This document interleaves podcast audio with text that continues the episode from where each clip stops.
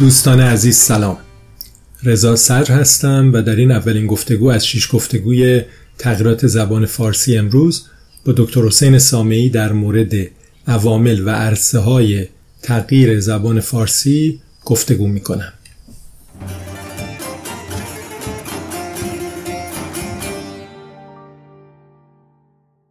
حسین جان سلام. سلام رضا جان.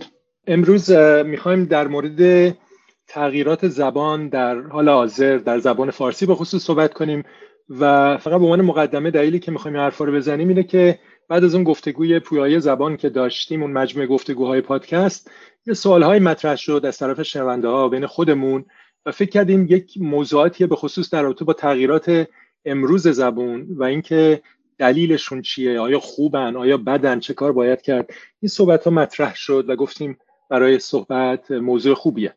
و تغییراتی هم که خیلی دربارش صحبت میشه مثلا نوواژهان یا ترکیبات جدیدی که وارد فارسی میشن و ما خیلی مشخص باشون برخورد می‌کنیم و توجهمون رو جلب می‌کنن. مثلا خود من فرض کن کلمه مثل کل کل کردن خفن دو دره کردن این چیزا زمان ما نبود دوره‌ای که من جوون بودم و الان جوانای امروز ازش استفاده می‌کنن. هرچند جوانای سی ساله امروز هم به من میگن که اینا حتی برای اونها هم یه چیزای جدیدتری اومده که بچه های این دوره استفاده می‌کنن. خود منم شاید یه سری نوواژه باشه که استفاده می‌کنم خودم نمی‌دونم. یعنی جزی از اون تغییرات زبانه مثل اووردوز مثلا اپلیکیشن اسپانسور اینجور چیزا خیلی پیش میاد. بعضی وقتا این تغییرات یه جور تغییرات نحوی هن در واقع در ساختار جمله. مثلا میریم که داشته باشیم این خیلی همیشه تو ذوق من می‌خوره به فکرم میاد. سوال اولی که در این مورد مطرح میشه که اصلا چرا چرا زبان تغییر می‌کنه؟ این تغییرات از کجا میان و دلیلشون چیه؟ آره ببین زبان یک یه پدیده انسانیه یه پدیده فناری یه پدیده اجتماعیه مثل تمام پدیده های اجتماعی و انسانی دیگه تغییر می‌کنه و متنوع ما این رو در پدیده های اجتماعی دیگه هم می‌بینیم. در لباس می‌بینیم در معماری می‌بینیم در دین می‌بینیم و در هر پدیده انسانی دیگه می‌بینیم. بنابراین دور نیست که زبان هم تغییر می‌کنه. در واقع تغییر جزو ذات زبانه. و بنابراین ما خیلی نباید دنبال علتهای تغییر بگردیم. ولی می‌توانیم دنبال عوامل تغییر بگردیم که عوامل تغییر تمام کنش ها و واکنش های یک جامعه است که باعث میشه تمام پدیده های اجتماعی از جمله زبان تغییر کنه. اگه بخوام در مورد زبان به طور خاص بگم البته این رو در مورد چیزهای دیگه هم می‌تونیم دنبال کنیم. مثلا مهاجرت ها یعنی جابجایی های جمعیتی. وقتی جمعیت ها به دلایل مختلف بر دلیل جابجا جا میشن از یک نقطه به نقطه دیگه تمام ویژگی های اجتماعی خودشون رو از محیط قبلی به محیط جدید می‌برن از جمله زبانشون رو.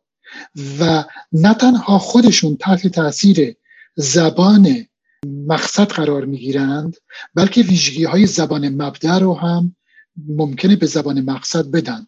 مثلا مهاجرت ترک ها به سرزمین های فارسی زبان و ایران باعث شد که مقدار زیادی کلمه ترکی مثل خان و آبچی و امثال اینها وارد زبان فارسی بشه. اما تا امروز هم مقدار زیادی کلمات ترکی در زبان فارسی داریم.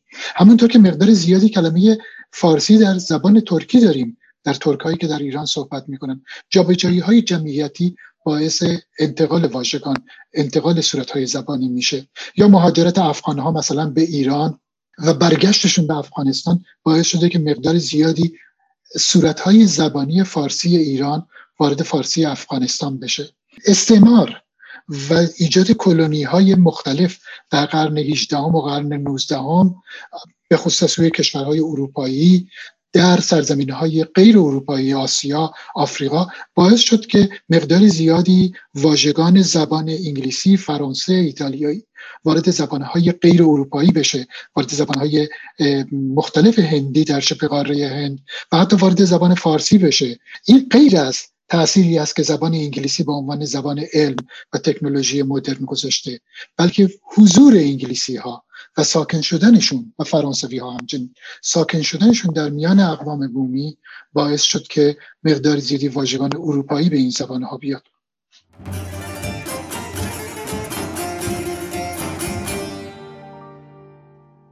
عامل بعدی عامل جنگ ها و حجوم ها هست.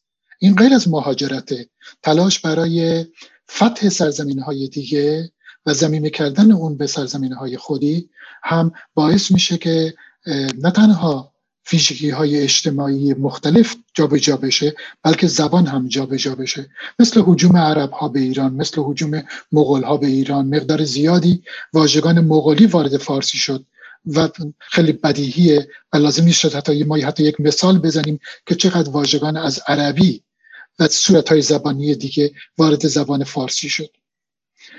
بنابراین حجوم ها و جنگ ها به خصوص در دوران قدیم باعث درست مثل مهاجرت ها باعث جابجایی های اجتماعی میشه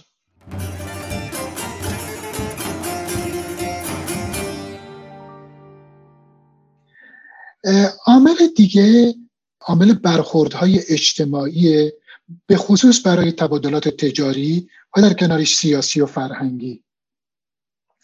اقوام مختلف ملل مختلف با هم مبادله می‌کنن. مبادله سیاسی مبادله تجاری و از رهگذر اون مبادله فرهنگی. همه ما آشنا هستیم با پدیده راه ابریشم از دوران باستان ارتباط بین چین هند ایران آسیای مرکزی آسیای صغیر و اروپا.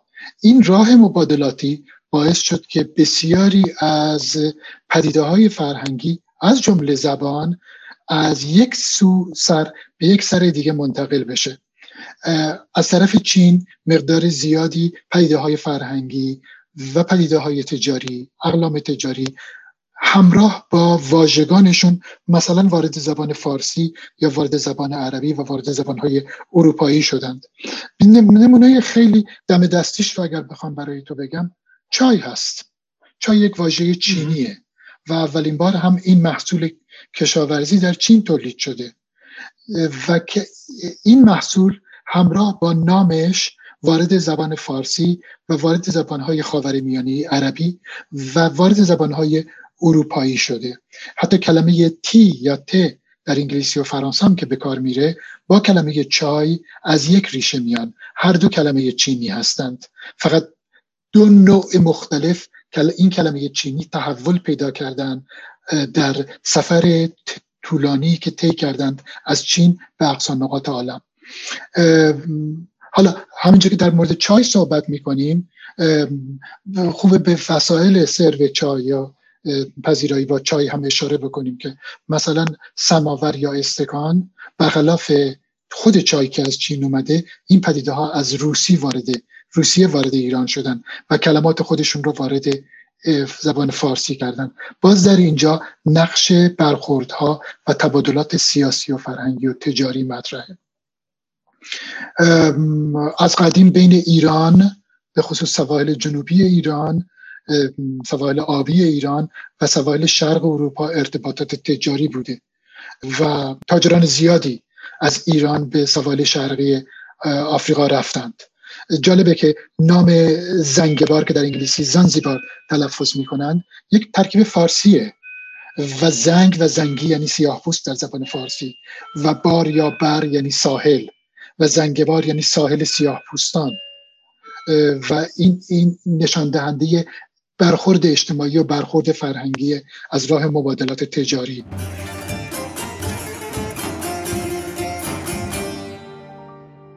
عامل دیگه ای که باعث تغییرات زبانی میشه منازعات طبقاتی هست. هر جامعه ای طبقات مختلف داره. طبقات پایین بالا اشراف کارگران کشاورزان روستاییان. و در درون جامعه بین طبقات مختلف نوعی تعامل و نوعی برخورد وجود داره. از رهگذر چنین برخوردهای اجتماعی ممکنه ویژگی های فرهنگی اخلاقی و در مورد بحثی که ما داریم زبانی از یک طبقه به طبقه دیگه منتقل بشه. ما مثلا از اصطلاحات آمیانه یا اصطلاحات لاتی صحبت می‌کنیم. خب اینها از طبقات پایین جامعه میاد. ولی ما ممکنه در میان جوانان طبقه بالای جامعه ببینیم که این واژگان طبقه پای طبقات پایین به هر علتی با هر انگیزه ای رواج پیدا می‌کنه و اونها رو به کار می‌برن. خب همونطور که همونطور که ممکنه که صورتهای زبانی طبقات بالای جامعه نحوه تلفظ کلمات نوعی که زبان رو به کار می‌گیرند واژگانی که به کار می‌برند ممکنه که باز با انگیزه های مختلف از سوی طبقات پایین جامعه مورد تقلید قرار بگیره و این فقط از رهگذر برخورد طبقات مختلف جامعه هست. اینی که گفتی در مورد تعاملات طبقاتی من مثلا یاد این انداخت که خیلی وقتا به خصوص میونه جوونا خودت گفتی یا طبقاتی طبقات پایین نیستن یه سری اصطلاحات آمیانی یا حتی به قول تو لاتی باب میشه. و حتی اینو فقط تو ایران هم نداریم. همینجا تو آمریکا هم ما می‌دونیم که خیلی زبونشون اثر گرفته. مثلا از زبون سیاهان یا زبون خیابون به قول خودشون. تو ایران هم جوونا های وقت اصطلاحات مینداختن دیگه. هنوزم می... کرتیم مثلا یا به لهجه لاتی حرف می‌زدیم. آیا اینا رو هم می‌ذاری تو همون دسته؟ اینم مربوط به همون که گفتی؟ بله دیگه. گروه های مختلف اجتماعی ویژگی های زبانی خاص خودشون رو پیدا می‌کنن. که ما وقتی که اگر اون فرد رو نشناسیم و فقط گفتارش رو بشنویم چه بسا حتی بتونیم حدس بزنیم که این آدم از کدام گروه اجتماعی میاد یا از کدام سنف جامعه میاد. وقتی من کلمه طبقه رو به کار می‌برم ضرورتا طبقه اقتصادی مورد نظرم نیستش. بیشتر طبقات فرهنگی مورد نظرم هرچند که ممکنه گاه طبقات فرهنگی و طبقات اقتصادی از جهاتی بر هم منطبق بشن ولی بیشتر طبقات فرهنگی مورد نظره. بله به کار بردن این اصطلاحاتی مثل کرتیم چمن تیم یا با لحجه لاتی حرف زدن ما این رو میگیم لحجه لاتی ولی این فقط خاص گروه هایی که ما اونها رو گروه لات ها یا طبقات باین جامعه فرض می‌کنیم نیستند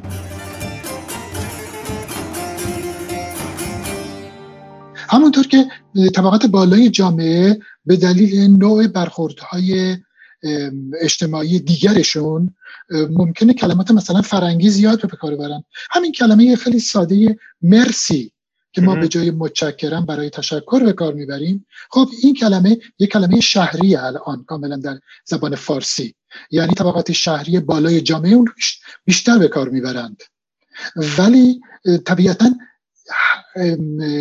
بسامد کاربرد مرسی در طبقات بالای جامعه روی طبقات پایین جامعه هم اثر می‌گذاره. به طوری که برای خیلی کسان دیگه کلمه مرسی الان یک کلمه فرنگی ممکنه نباشه. یک کلمه فرانسه ممکنه نباشه. اون رو به عنوان یک صورت تشکر شهری به کار می‌برن. در واقع اگر من شهرنشین نباشم یا متعلق به طبقات بالای یا متوسط به بالای یک جامعه شهری نباشم ولی بخوام خودم رو به جای اونها جا بزنم یا قلمداد بکنم یا نشون بدم که عضوی از اونها هستم خب من کلمه مرسی رو حتما به کار می‌برم. تا مثلا کلمه دست شما درد نکنه. فیلم مثلا یا ممنونم.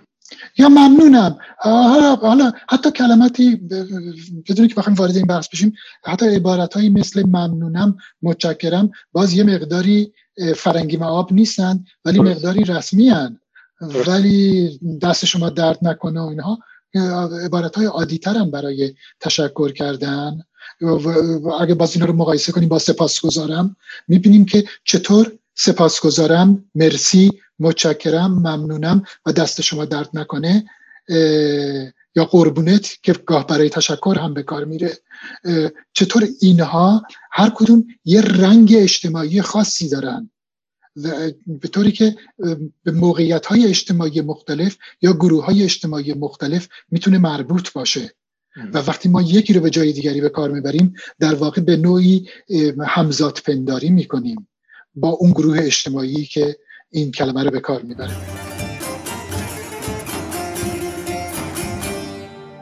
خب این ما رو وصل می‌کنه به بحث روانشناسی اجتماعی. در واقع چرا گروه های اجتماعی مختلف تلاش می‌کنن که گونه زبانی همدیگه رو به کار ببرن؟ همونطور که پدیده های اجتماعی دیگه همدیگه رو به کار ببرن. از لباس همدیگه تقلید بکنن. از محل زندگی همدیگه تقلید بکنن. یا از خانه سازی و دکوراسیون داخلی منزل همدیگه تبعیت بکنن. اینها خیلی چیزهای شخصی نیستن بیشتر پدیده های اجتماعی و گروهی, گروهی و سنفی هستن. در مورد زبان هم همینطوره. چه دلیلی داره که این گروه های اجتماعی مختلف سعی می‌کنن که گونه زبانی همدیگر رو تقلید بکنن؟ در واقع همون مفهوم همزاد پنداری یا فاصله گیری هست. در واقع وقتی من گونه های زبانی یک گروه اجتماعی دیگر رو تقلید می کنم و به کار می گیرم به دلایلی با یک انگیزه هایی یا با یک ذهن و ذهنیتی می‌خوام خودم رو عضوی از اون گروه اجتماعی دیگه نشان بدم معرفی بکنم. و در و همزمان که دارم خودم رو از خودم رو به عنوان عضوی از اون گروه اجتماعی دیگه نشان میدم در عین حال می‌خوام فاصله بگیرم از گروه اجتماعی که تا به حال بهش تعلق داشتم. یعنی این دروی یک سکه هست. در واقع یک نوعی جابجایی اجتماعی یا تحرک درونی اجتماعی موتور این تغییرات هست. این تغییرات اجتماعی هست که من از یه گروه اجتماعی جدا می‌کنم خودم رو. کاری ندارم که آیا در واقعیت جدا میشم یا جدا نمیشم. مسئله تلاشی است که در ذهن من انجام می‌گیره. از یه گروه اجتماعی دیگه می‌خوام خودم رو جدا بکنم و خودم رو با گروه اجتماعی دیگری یگانه بکنم. در نتیجه اگر که فرض کنیم که من به عنوان یک عضوی از یک طبقه متوسط درس خوانده وقتی به دوستانم می‌رسم مثلا میگم که مثلا فلانی ما کرتیم یا خیلی چاکری ما با همین این ممکنه زبان طبقه اجتماعی نباشه که من به کار می‌برم.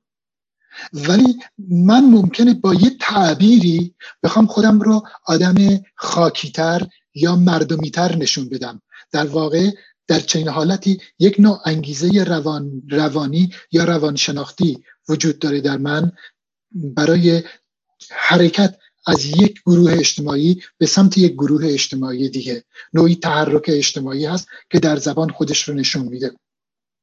به خصوص ما این رو در زبان جوانها به و وفور مشاهده می‌کنیم.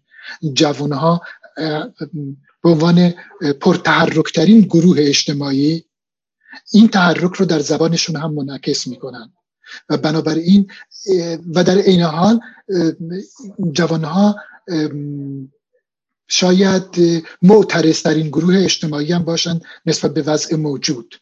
این اعتراض فقط در فقط جنبه سیاسی نداره جنبه اخلاقی و جنبه اجتماعی و جنبه زبانی هم داره. در واقع می‌خوان از نسل پدرانشون فاصله بگیرند.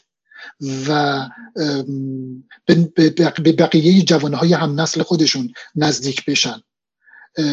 و در نتیجه زبان محافظه کارانه پدر و مادرهاشون رو ترک می‌کنن و یک نوع زبان اجتماعی خاص خودشون رو ایجاد می‌کنن که عناصر اون رو چه بسا از طبقات, طبقات اجتماعی دیگه به خصوص طبقات پایین جامعه بگیرن. نوعی نوعی اعتراض و نوعی شورش هست نسبت به زبان طبقات محافظ کارتر جامعه.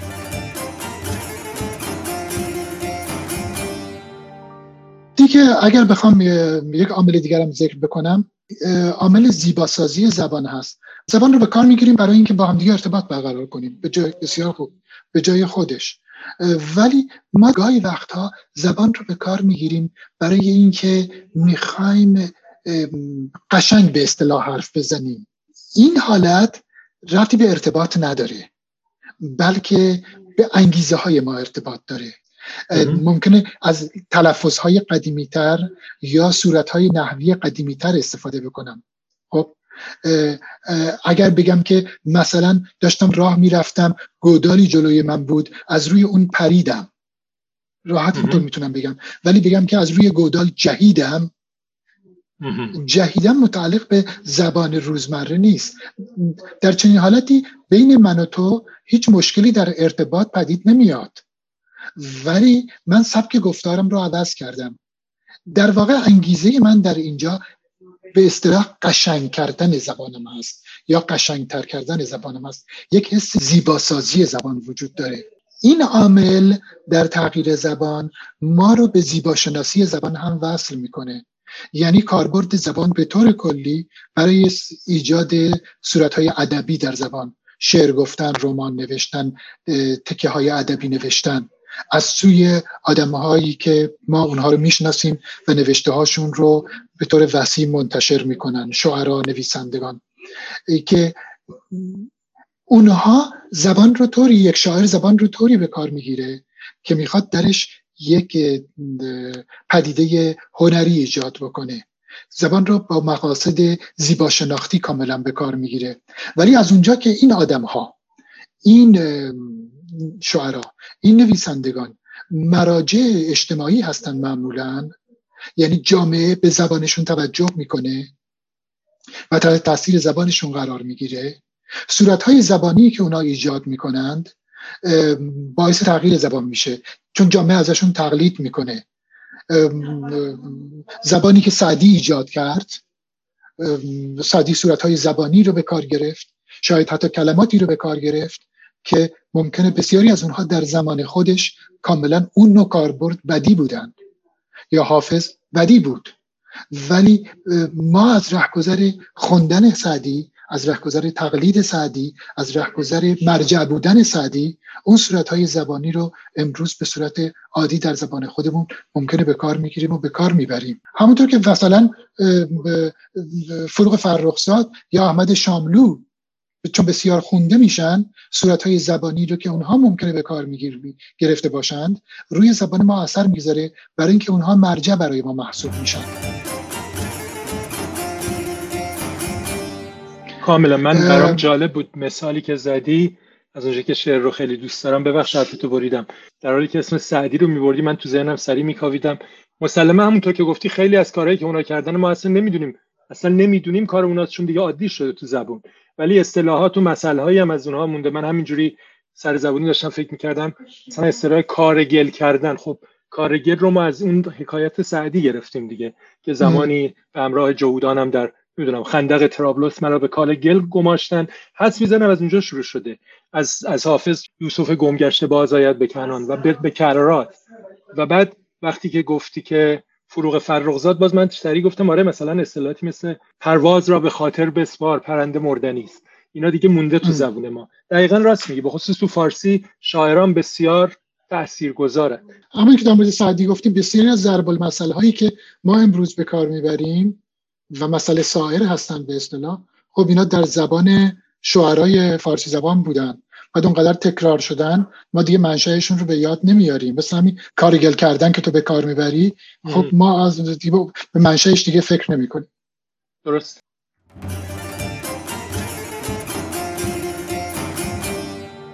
نکته بعد و آخرین عاملی که روی زبان تاثیر می‌ذاره و باعث تغییر زبان میشه تمام عواملی که من تا اینجا گفتم عوامل اجتماعی بودند. ولی در درون خود زبان هم مکانیسم هایی برای تغییر وجود داره. یعنی خود زبان اونجور که به کار گرفته میشه اونجور که به کار میره آواها برخوردشون با هم دیگه صورتهای زبانی واژگانی نحوی جوری که به کار گرفته میشن گاهی وقتها ایجاد تزاهم هایی با هم دیگه می‌کنن که برای رفع اون تزاهم ها زبان باید تغییر بکنه. باید شکلش عوض بشه. این بهش میگن اقتصاد زبان. یعنی ایجاد موازنه بین صورتهای زبانی. در واقع ما زبان رو هر روز که به کار می‌بریم می‌خوایم که این ابزار ارتباطی سریحتر سریعتر شسترفتهتر و روانتر به کار گرفته بشه. در نتیجه بعضی جاها شروع می‌کنیم به دادن تغییراتی. تو دو تا مثال بزنم. یه مثالش که خیلی مثال دم دستی هست مثال آوایی هست. ما کلماتی مثل چهار گلیم شروع رو در فارسی داریم که تلفظ اینها در فارسی تغییر کرده و داره تغییر می‌کنه. چهار شده چهار گلیم شده گلیم شروع شده شروع. یعنی یک مصوت او و او در مثلا در شروع. مصوت اول او هست مصوت دوم او ولی هر دو او شدند. در چهار هر دو آ شدن شدن شده چهار. چهار روز. تقریبا هیچ کس دیگه این کلمه رو چهار تلفظ نمی‌کنه. هرچند چهار می نویسیم و چهار تلفظ می‌کنه و گلیم تلفظ می‌کنه. چرا؟ برای اینکه تلفظش آسانتره تلفظش راحتتره. این هماهنگی بین مصوت ها کار تلفظ رو آسانتر می‌کنه. یا مثلا در هجاهای سنگین فارسی در هجاهایی که در آخر هجا ما دو تا حرف سامت داریم مثل کلمه چند مثل کلمه ماست و امثال اینها سامت دوم میفته میگم داشت می‌رفت. نمیگم داشت می‌رفت. داشت می‌رفت. نه داشت می‌رفت. هر دو تا ت در دو تا فعل میافتند. یا در نحو هم, وضعیت رو داریم. ما در نحو در انواع مختلفی از جمله های فارسی. می‌دونی در فارسی فعل در دستور زبان قانونی فارسی معیار فارسی گفته میشه که فعل در آخر جمله میاد. ولی ما در انواع مختلفی از جمله های فارسی داریم که فعل از آخر جمله حرکت می‌کنه به سمت اول جمله. وقتی میگم حرکت می‌کنه به سمت اول جمله نه اینکه در اول جمله ضرورتا میاد ولی از آخر کنده میشه. مثلا فعل های حرکتی در فارسی این وضعیت رو دارن. داشت به خانه می‌رفت میشه؟ داشت می‌رفت خونه. داشت می‌رفت خونه. یعنی می‌رفت آمده جلوی جلوتر حرکت کرده. غیر از اینکه حرف اضافی ب هم میافته و حذف میشه در اینجا. به جای به خانه می‌رفت می‌رفت خانه. می‌رفت خونه یا برگشت برگشت کشورش. به جای به کشورش برگشت برگشت کشورش. خب پس در اینجا دو اتفاق میفته. یکی اینکه فعل حرکت می‌کنه میاد وسط جمله به سمت اول جمله. یکی اینکه حرف اضافی ب میفته. ولی در حالی که حرف اضافی ب به عنوان مقصد جمله مقصد حرکت میفته حرف اضافی از به عنوان مبدع حرکت هیچگاه نمیفته هیچگاه نمیفته برای, برای اینکه باید بالانس رعایت بشه. باید این تعادل بین صورت ها برقرار بشه. اگر حرف اضافی از هم بخواد بیفته اون وقت ما دیگه بین مقصد و مبدع رو گم می‌کنیم. اگر من بگم برگشت خونه نمی‌دونیم خونه مبدع یا خونه مقصده. پس از خونه برگشت سرجاش باقی میمونه. ولی برگشت خونه به میفته یعنی زبان در واقع مکانیسم های درون زبان شروع می‌کنن به حذف بعضی از عوامل تغییر بعضی از عوامل ولی در عین حال نه هر عاملی. حتی عوامل مشابه رو هم ممکنه حذف نکنن. برخی از عوامل رو نگه میدارند. این رو بهش میگن ایجاد موازنه در درون خود زبان که اصلا عامل اجتماعی درش دخالت نداره بلکه خود مکانیسم درونی زبان است که در اینجا داره کار می‌کنه.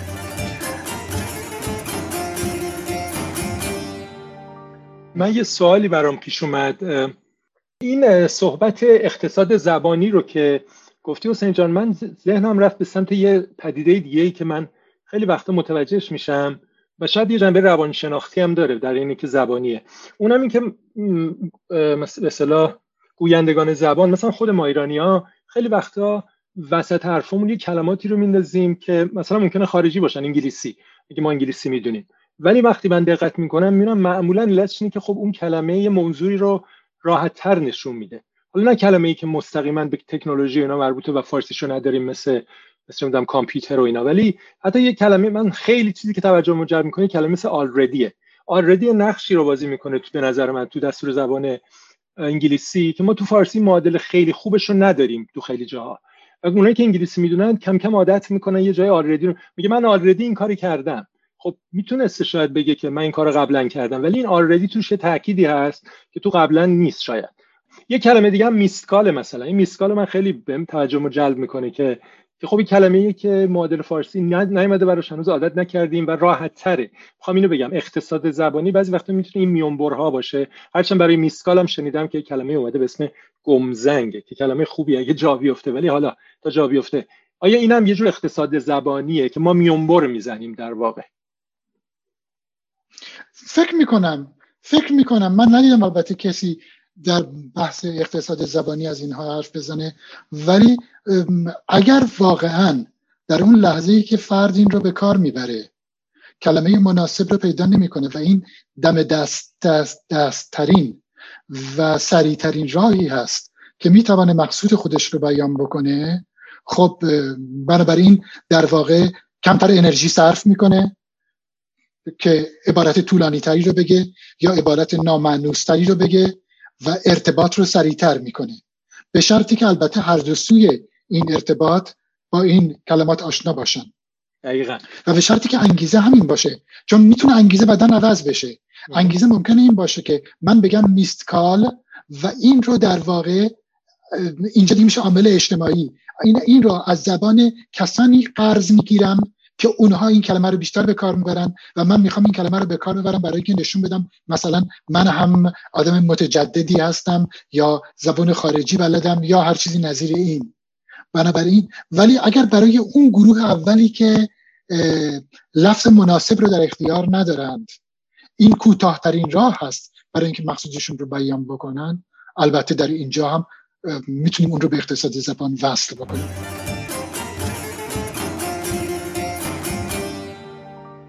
در واقع اینجا کارایی پیام رسانی مطرحه.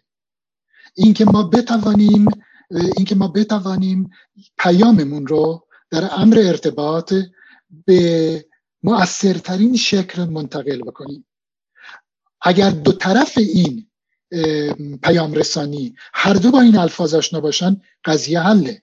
ولی اگر یک طرف آشنا نباشه اون وقت طبیعتا پیام رسانی مشکل پیدا می‌کنه.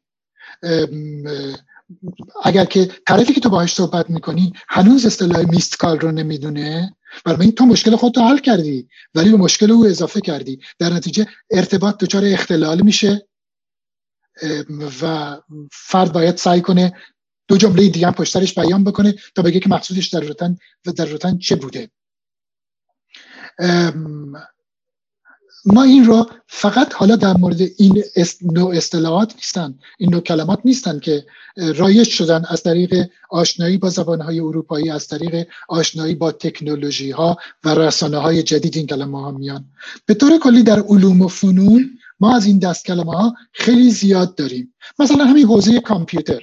تقریبا تمام اصطلاحات کامپیوتر تقریبا تمامش از زبان انگلیسی وام گرفته شده. اما در طول روز delete کردن و save کردن و آپلود کردن و دانلود کردن و امثال اینها کیبورد و همه اینها رو ما به وفور به وفور به وفور به کار می‌بریم و تقریبا تمام آدمهایی که در اون حوزه هستن این کلمات رو به کار می‌گیرن و به کار می‌برن و ارتباطشون به سریعترین شکل ممکن برقرار میشه. اگر بخوان معادل های فارسی یا فارسی شده این اصطلاحات رو به کار ببرن که برای بعضی از اونها هم معادل های پیشنهاد شده با اختلال مواجه میشه کارشون یا تصنعی میشه. اگر من هر بار بخوام از کلمه رایانه وقتی بخوام از روی کامپیوتر حرف بزنم از رایانه استفاده بکنم برای تو یا مثلا پیام رایانه ای به جای ایمیل بگم یا ابزار رایانه بگم یا هم و این جو چیزها رو تو باید زمانی رو صرف بکنی تا حرف من رو بفهمی. و ولی ولی با کامپیوتر قضیه حل ایمیل قضیه حل و خیلی ما راحت می‌تونیم ارتباط برقرار بکنیم. ولی جالبه که بهت بگم که در عین حال زبان در همون گفتارهای قبلی ما راجعش صحبت کردیم. زبان گونه های مختلف داره.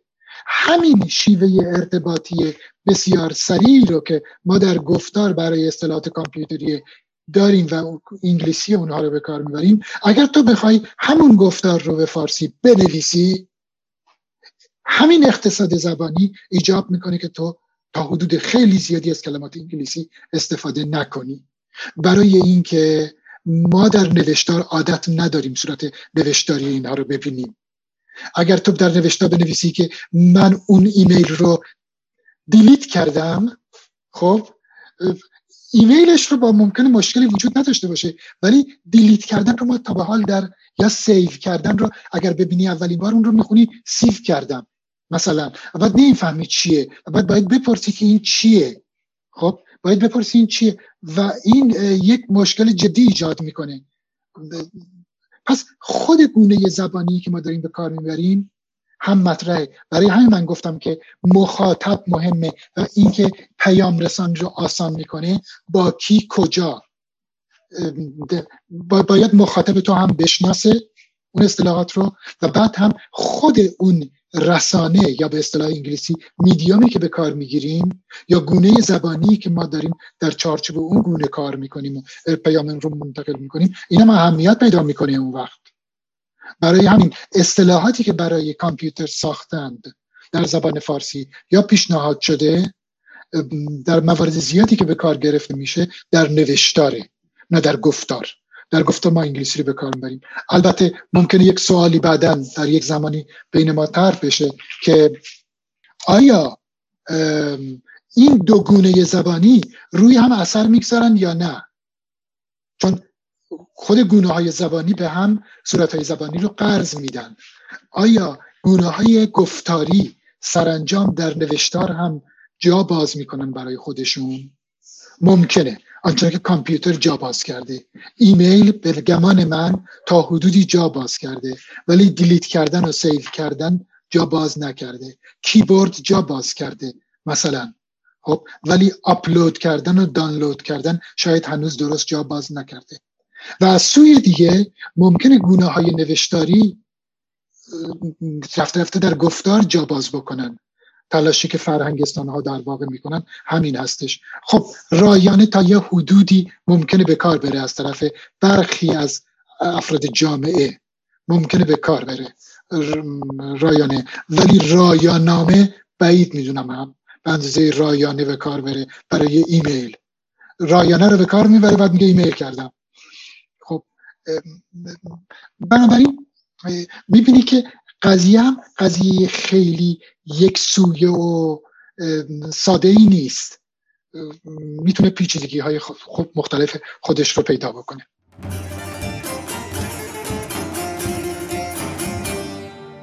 خیلی ممنون حسین جان. این خیلی بررسی گسترده و دقیقی بود از دلایل این تغییرات زبانی. سوال بعدی که پیش میاد اینه که آیا این تغییرات در همه جا در هر زمانی اتفاق میفته به یک شکل اتفاق میفته به یک سرعت به طور یکسان یا خیر؟ نه زبان هم مثل باز باز هم مثل بقیه پیده های اجتماعی که همه جایی هست و همه زمانی هست. تغییرات هم همینطوره. تغییرات هم در همه جا و در همه زمان ها اتفاق میفته. بذار تفکیک بکنیم از هم. وقتی میگیم همه جا یعنی خاص زبان فارسی نیست. زبان انگلیسی، فرانسه، عربی، ترکی، چینی هر زبان دیگری هم مشمول همین تغییرات هست و ما می‌بینیم که این تغییرات در اونها اتفاق میفته و خود پدید مفهوم تغییر تو فیزیکدان هستی بهتر از من می‌دونی خود مفهوم تغییر یک مفهوم زمانیه اصلا.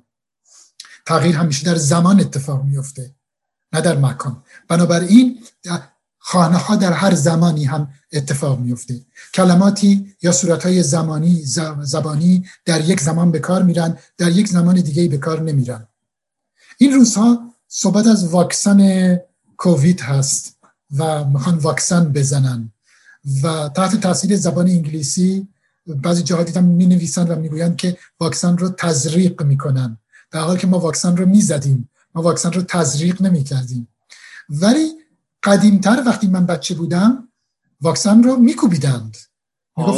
کوبی. برای آبله اصطلاح مایه به کار می‌رفت. که تقریبا فکر می‌کنم نسل جوان اصلا این رو نشنیدن نه می‌فهمند یعنی چی. البته واکسن زدن رو هنوز می‌دونند.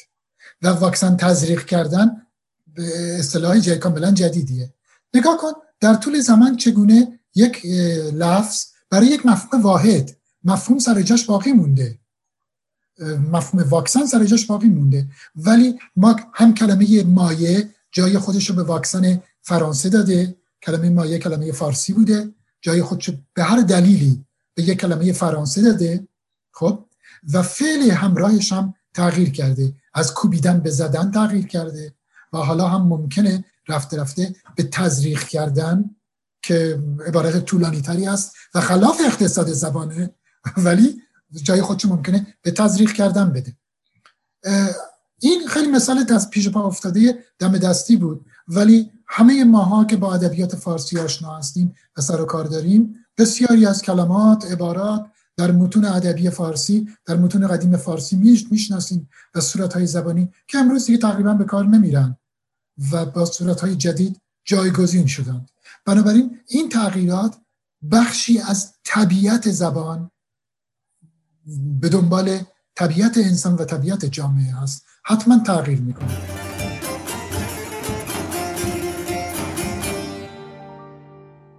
ولی وقتی ما میگیم تغییر می‌کنه این به این معنی نیست که به طور یکسان تغییر می‌کنه. یعنی سرعت تغییرات بسته به زبان. مکان و جامعه می‌تونه تغییر بکنه. ممکنه در یک دوره زمانی این تغییرات خیلی شدید باشن. ممکنه در یک دوره زمانی تغییرات خیلی کم باشن. ممکنه در یک زبانی تغییرات شدید باشه. در یک زبانی تغییرات کمتر باشه. در فاصله مثلا قرون 16 هم 17 هم تا قرن بیستم در زبان انگلیسی تغییرات خیلی شدید بود. به طوری که متون مثلا قرن 16 هم رو در انگلیسی امروز یک دانشجوی امروز زبان انگلیسی نمی‌تونه بفهمه و بخونه.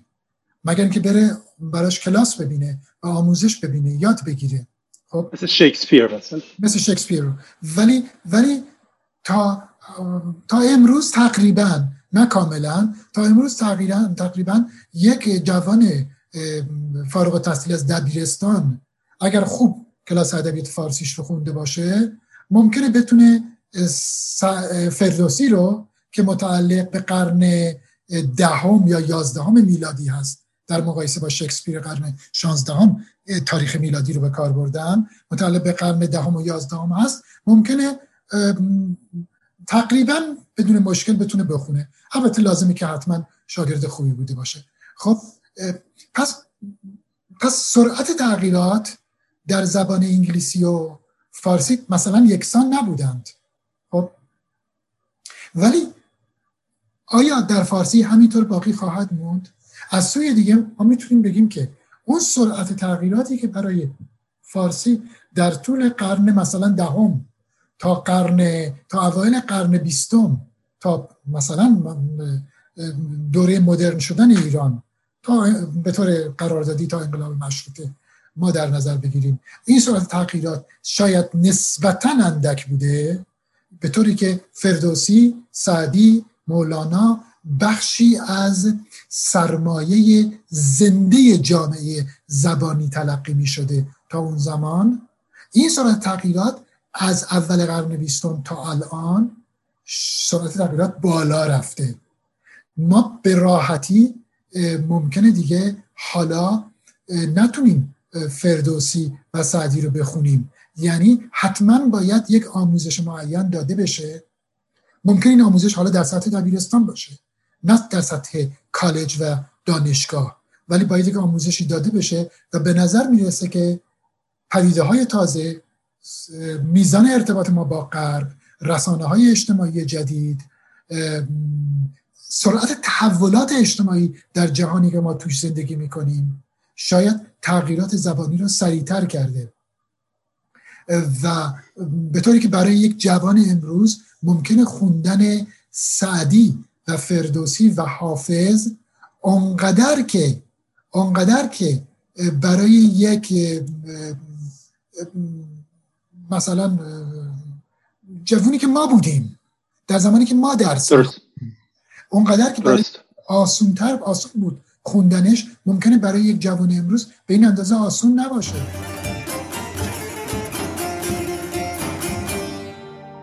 مثلا در موضوعی که علاقه تو و من هر دو است در موضوع وزن شعر که برای ما نسبتا ملکه ذهنمون هست ما می توانیم یک شعر یک غزل سعدی رو یک غزل حافظ رو با وزنش نسبتا وزن رو فورا به دست بیاریم و با موزون و با ریتم مناسب بخونیم. برای اینکه بخشی از ذهن ما هست ساختمان ذهن ما ملکه ذهن ما هست. ولی من بعید می‌دونم برای یک جوون مثلا 20 ساله امروز چنین چیزی آسان باشه.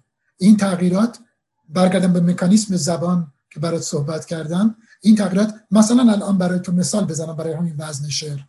در یک برای نگه داشتن ریتم وزن شعر باید ما بتوانیم طول مصوت های زبان فارسی رو رعایت بکنیم. زبان فارسی دو دست مصوت در طول تاریخ زبانش داشته. مصوت های کوتاه و مصوت های بلند. و توالی کوتاه و بلند ها می توانسته ریتم مناسب وزن شعر رو ایجاد بکنه. در زبان جوانهای امروز این تقابل مصوت های کوتاه و بلند برهم خورده. تمام مصوت های اونها کوتاه شده. دیگه بلند وجود نداره. وقتی حرف می‌زنن. مثلا میگه که من میگم که باد میاد. میگم هوا امروز بده بد چون باد میاد. باد بلنده بد کوتاه مصوتش. خب حالا بچه من ممکنه بگه که هوا امروز بده باد میاد. باد. باد و بد. باد و بد. شبیه شبیه شدن به هم دیگه. کیفیت مصوتش فرق می‌کنه. یکی آ هست یکی آ هست. ولی طول زمان تلفظشون یکسانه. باد میاد چون بده. بده چون باد میاد. خب؟ بچه ای که تمایز بین باد و بد رو نمی‌تونه رعایت بکنه نمی‌تونه ریتم وزن شعر رو درست ادا بکنه. خب؟ درسته. درسته. این تغییر فارغ از اینکه آیا این تغییر تغییر اجتماعی است یا مربوط به مکانیسم درونی زبان و اقتصاد زبان هست ولی این تغییر باعث میشه که جوون امروز. اگر آموزش نبینه و با زبان کلاسیکتر فارسی حتی تلفظ ساده دو تا مصوت آشنا نباشه نمی‌تونه ریتم ریتم شعر رو نگه داره اصلا. جالبه. بنابراین تغییرات به نسبت تحولات اجتماعی می‌توانه سرعتشون تغییر بکنه. در مکان هم همینطوره. یک جامعه روستایی قدیمی که مثلا در یک محیط جغرافیایی نسبتا نسبتا دور از همه جا ایزوله نسبتا قرار داشته باشه تحولات زبانیش خیلی اندکه. برای اینکه اگر ما برگردیم به عوامل تغییر یک جامعه روستایی کمترین ارتباط اجتماعی رو داره. کمترین میزان مهاجرت رو داره مهاجرت به درون جامعه نه به بیرون جامعه. کمترین میزان مهاجرت رو داره تقریبا کسی به یک جامعه روستایی مهاجرت نمی‌کنه. میزان تبادلات اقتصادی و فرهنگیش حداقل ممکنه باشه. خب در زبان این جامعه می‌تونه برای قرنها تغییر نکنه یا تغییر به نسبت اندکی داشته باشه متناسب با اقتصاد زبان. خب ولی یه جامعه شهری که امروز در چهار راه تمام ارتباط های بین المللی و اجتماعی و زبانی و فرهنگی و اقتصادی و اینها قرار گرفته. از همه سو در معرض در معرض تغییر و فشار قرار داره. خب بنابراین ما می‌تونیم همینجا لمس بکنیم که واقعا که سرعت تغییرات بسته به جا بسته به زمان و بسته به زبان خود زبان می‌توانه کاملا متفاوت باشه.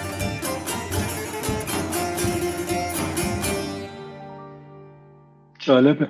من وقتی می‌گفتی تغییرات زبانی به صورت تحولات اجتماعی اثر به صلاح بستگی داره یا از یه طرف یاد تغییرات زبان فارسی افتادم. انقلاب در زبان فارسی بعد از حمله اعراب. درسته؟ اون یه نمونه است دیگه یه نمونه خیلی مهمه. خیلی ممنون که گفتی. یه نمونه خیلی مهم هست. ببین اگر قبل از حمله اعراب نگاه بکنیم در خراسان در خراسان بزرگ قدیم جوامع کوچک و بزرگ روستایی زندگی می‌کردن و کوچنشین احتمالا در کنار همدیگه زندگی می‌کردن. خب از تمام دنیای بیرون خودشون فارغ بودن در جوامع خودشون زندگی می‌کردن. ارتباطات اندکی با جوامع پیرامونی خودشون داشتن. خب حمله عرب به عنوان یک تهاجم عمده که با خودش فکر تازه فرهنگ تازه دین تازه با خودش میاره و فشار سیاسی تازه فشار نظامی تازه همین رو با خودش میاره. از درون این فشار هست که زبان فارسی جدید سر بر میاره. زبان فارسی بعد از حمله عرب سر بر میاره. این زبان قبل از حمله عرب به معنای خاص کلمه و دقیق کلمه تکلم نمی شده گونه های نزدیک بهش تکلم می شده در یه جور حرف می‌زدن در مرو یه جور حرف می‌زنن در در مثلا فاریاب یه جور دیگه حرف می‌زدن. در هرات هر جا هر جایی هم لحجه خودش رو داشته و گویش خودش رو داشته. خب ولی چیزی به نام فارسی که ما امروز راجبش وقتی میگیم زبان رودکی زبان فردوسی زبان ابوشکور بلخی و امثال هم وقتی اینها رو به کار بریم این زبان به طور خاص زبان هیچ کدوم از اونهای دیگه نبوده. جالبه. خب و این در نتیجه یک حجوم پدید میاد. نه از اینکه تازه اون حجوم چقدر کلمه عربی و عبارت عربی به این زبان جدید میده ولی خود این از دل یک حجوم برمیاد. جالبه. جالبه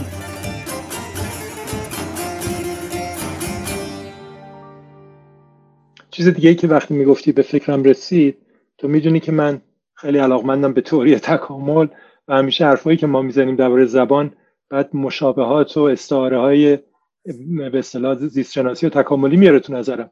و بعد همینطوری فکر کردم اونجا که مثال می‌زنه که بعضی وقتا مثلا روستا به خاطر به اصطلاح نسبتا منفرد بودن و ایزوله بودنش توش زبانش اونقدر تغییر نمی‌کنه یا مناطق روستایی من یاد همونی میندازه که مثلا یاد اون جزایر آمریکای جنوبی که داروین رفت اونجا در واقع ایده مهمی از تکاملش از اونجا گرفت یا استرالیا که میگن نمونه ها و به نوع انواع جانورانی که اونجا بودن در واقع به خاطر جدا موندن اون قسمت ها از بقیه جهان به تکاملشون کنتر بود و و جدا یا تکامل جدایی داشتن. و یه چیزی که آدم اومد اینه که جایی مثل افغانستان یا خیلی من مناطق روستای ایران به همون دلیل میگن طرز حرف زدن و کلماتی که استفاده می‌کنن خیلی اصیلتره مثلا نسبت به زبان شهری مثلا تهرانی. کلمات اصیل رو حفظ کردن در زبون مثلا همسر من یا زبون گیلکی که زبون مسخط و رأس منه یا همسر من سلمه که اصلش از اجدادیش برمیگرده به شمیرزاد این کلماتی دارن که واقعا ما تو فارسی الان دیگه استفاده نمی کنیم و خیلی هم اصیلن. کلمه شوخ کلمه های امثال اون تو اونجا استفاده میشه و خیلی هم زیبا استفاده میشه. اینم یه نمونه همونه که تو میگی دیگه. جدا موندن یه قسمت هایی از بقیه و یا تکامل پیدا نکردن یا تکامل یواشتر که جالبه تو گفتی الان به خاطر افغانای افغانیایی که برگشتن افغانستان در واقع مقدار زیاد تغییر به وجود آوردن یعنی مثل اینکه دوباره جزایر به هم وصل شدن و حالا این خوبه یا بده رو بگذاریم ولی همین همین که تو میگی این تبادلات باعث تغییرات میشه.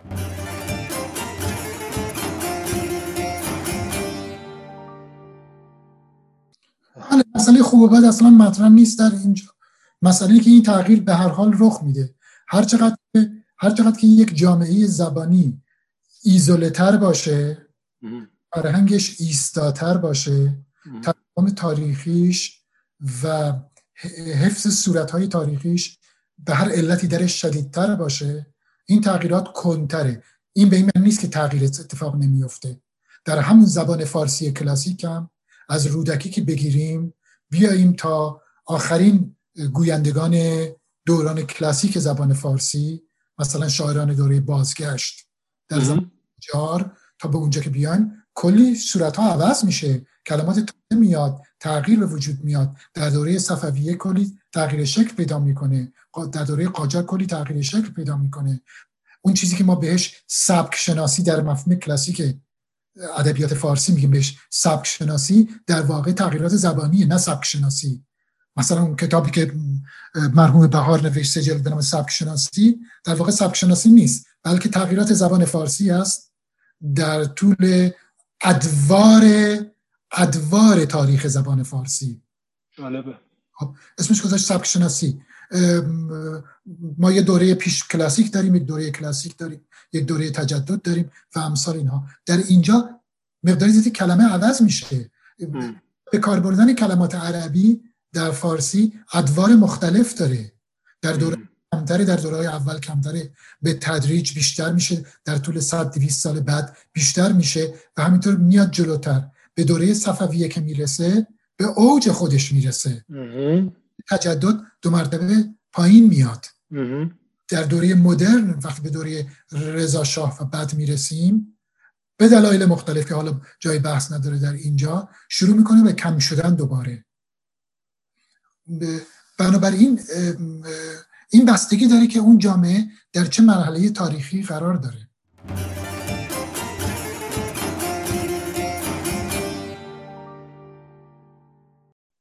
جالبه.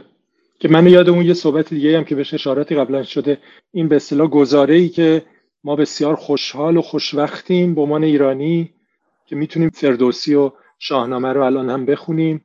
و خب همیشه سوالی که بعضی می‌پرسن اینه که آیا این واقعا خوبه یا بده؟ شاید نشونه از اینه که جامعه چندان تغییری نکرده در این مدت و در زبانش هم تغییر نکرده که البته منم می‌دونم اینم لزوما اینجوری نیست این ارتباط و در این حال همونی که خود گفتی نمیشه همیشه ارزش گذاری کرد خوب و بد بستگی به سیستم ارزشیمون داره. ولی خب همونو میرسونه دیگه تو بهش اشاره کردی.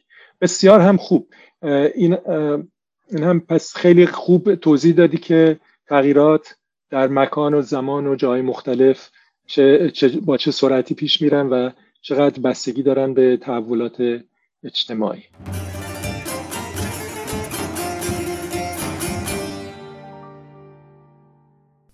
خب دوستان عزیز رسیدیم به پایان گفتگوی اول از مجموعه شش گفتگوی تغییرات زبان فارسی امروز. گفتگوی بعدی یعنی گفتگوی دوم رو تصمیم داریم تا یک هفته دیگه منتشر کنیم. در اون گفتگو دکتر سامعی خواهند پرداخت به موضوع عرصه ها و شکل های مختلف تغییر زبان فارسی در گونه های مختلف و در گروه های مختلف مردم. برای اطلاعات بیشتر لطفا به پادکست قبلی یعنی پادکست پیش درآمد این مجموعه مراجعه کنید و یا به وبسایت ما www.faragoftar.com در اون وبسایت به علاوه می‌تونید اطلاعات و منابع بیشتری رو پیدا کنید و یا بازخوردها و سوالهای خودتون رو با ما در میون بگذارید. خیلی ممنون که با ما بودید و به امید اینکه در گفتگوهای بعدی هم به ما بپیوندید.